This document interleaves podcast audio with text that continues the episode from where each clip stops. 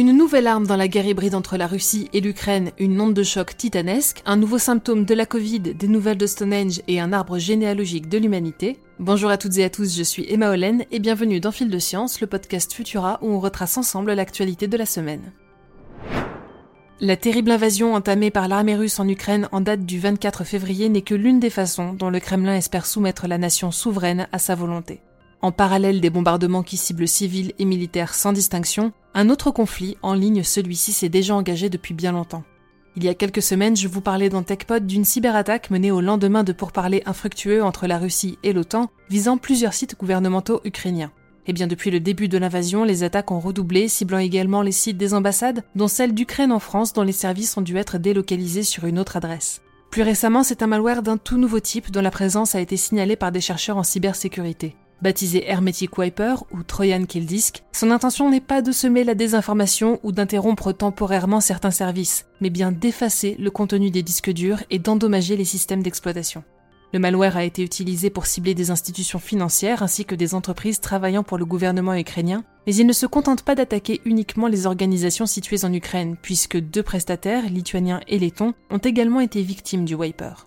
Les spécialistes sont encore en train d'analyser le programme, mais ils ont déjà pu déterminer que celui-ci corrompt les fichiers et endommage la table de partition, ainsi que le master boot record, la zone d'amorçage du disque dur, à l'aide d'un pilote installé en tant que service Windows. Un utilisateur qui tenterait de redémarrer l'ordinateur pour résoudre le problème se trouverait alors devant une machine définitivement éteinte. La préparation de cette arme de guerre hybride remonte à plusieurs mois, avec une première trace remontant à novembre 2021. Le Kremlin a-t-il encore beaucoup d'as dans sa manche? L'avenir nous le dira, mais espérons que sur les espaces virtuels comme sur le terrain, l'invasion russe s'épuise et que le bain de sang prenne fin.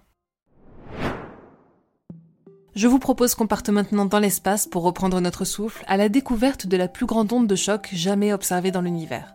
Le télescope sud-africain MIRCAT n'est peut-être qu'un précurseur du télescope Square Kilometer Array ou SKA, mais il n'en est pas moins capable d'accomplir des prouesses. Récemment, il est parvenu à enregistrer dans un niveau de détail inégalé l'onde de choc émanant de la fusion de deux amas de galaxies.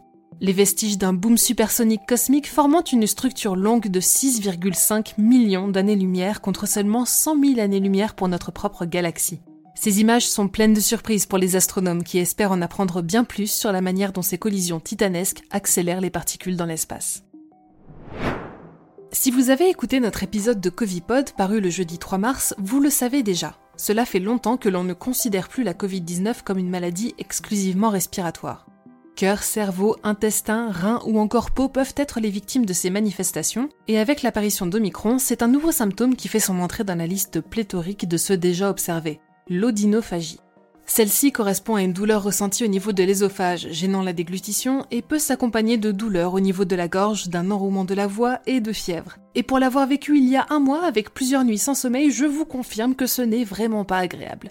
Une étude suédoise de petite ampleur révèle qu'elle affecterait particulièrement les personnes contaminées mais jeunes, vaccinées et en bonne santé générale.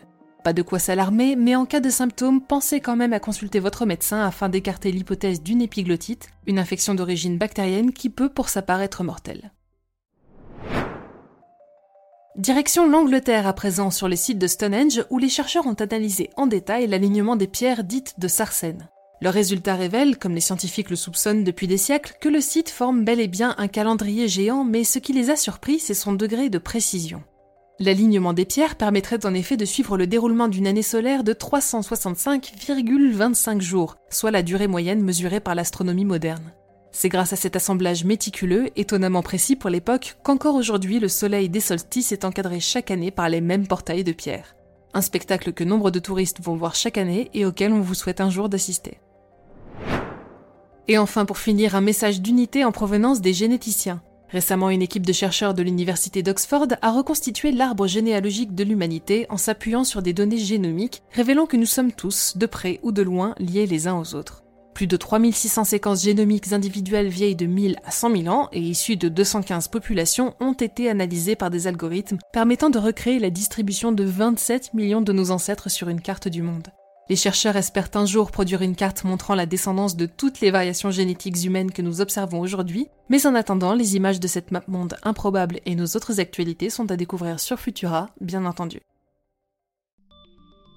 Pour ne rien manquer de l'actualité scientifique, n'hésitez pas à venir nous retrouver sur vos audio préférés et à vous abonner à nos productions audio. On vous a laissé un lien en description. Cette semaine, je vous invite à découvrir notre dernier épisode de Bêtes de Science où Agathe Allier-Vimbazin vous parle de l'étrange alliance qu'a créée le coyote pour ses parties de chasse. N'hésitez pas à commenter l'épisode pour nous dire ce que vous en avez pensé. Pour le reste, on se retrouve vendredi prochain avec toujours plus de nouveautés scientifiques et d'ici là, bon week-end à toutes et tous.